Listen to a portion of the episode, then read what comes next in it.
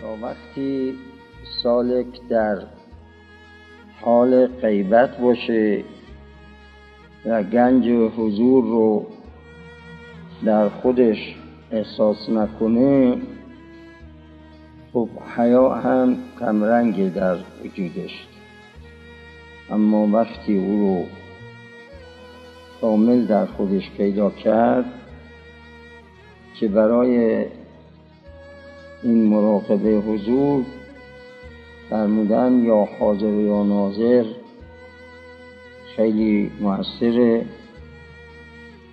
و اگر یک یا متکلم به آخرش اضافه کنید و با خود بگویید یا حاضری یا ناظری.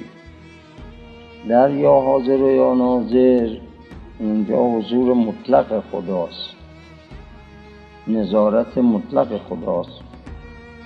اما وقتی این رو آوردی به خودت گفتی گفتی که خدایی که من می‌بینی تو من هستی با من هستی همراه من هستی حاضری تو دلم ناظری رو اعمالم.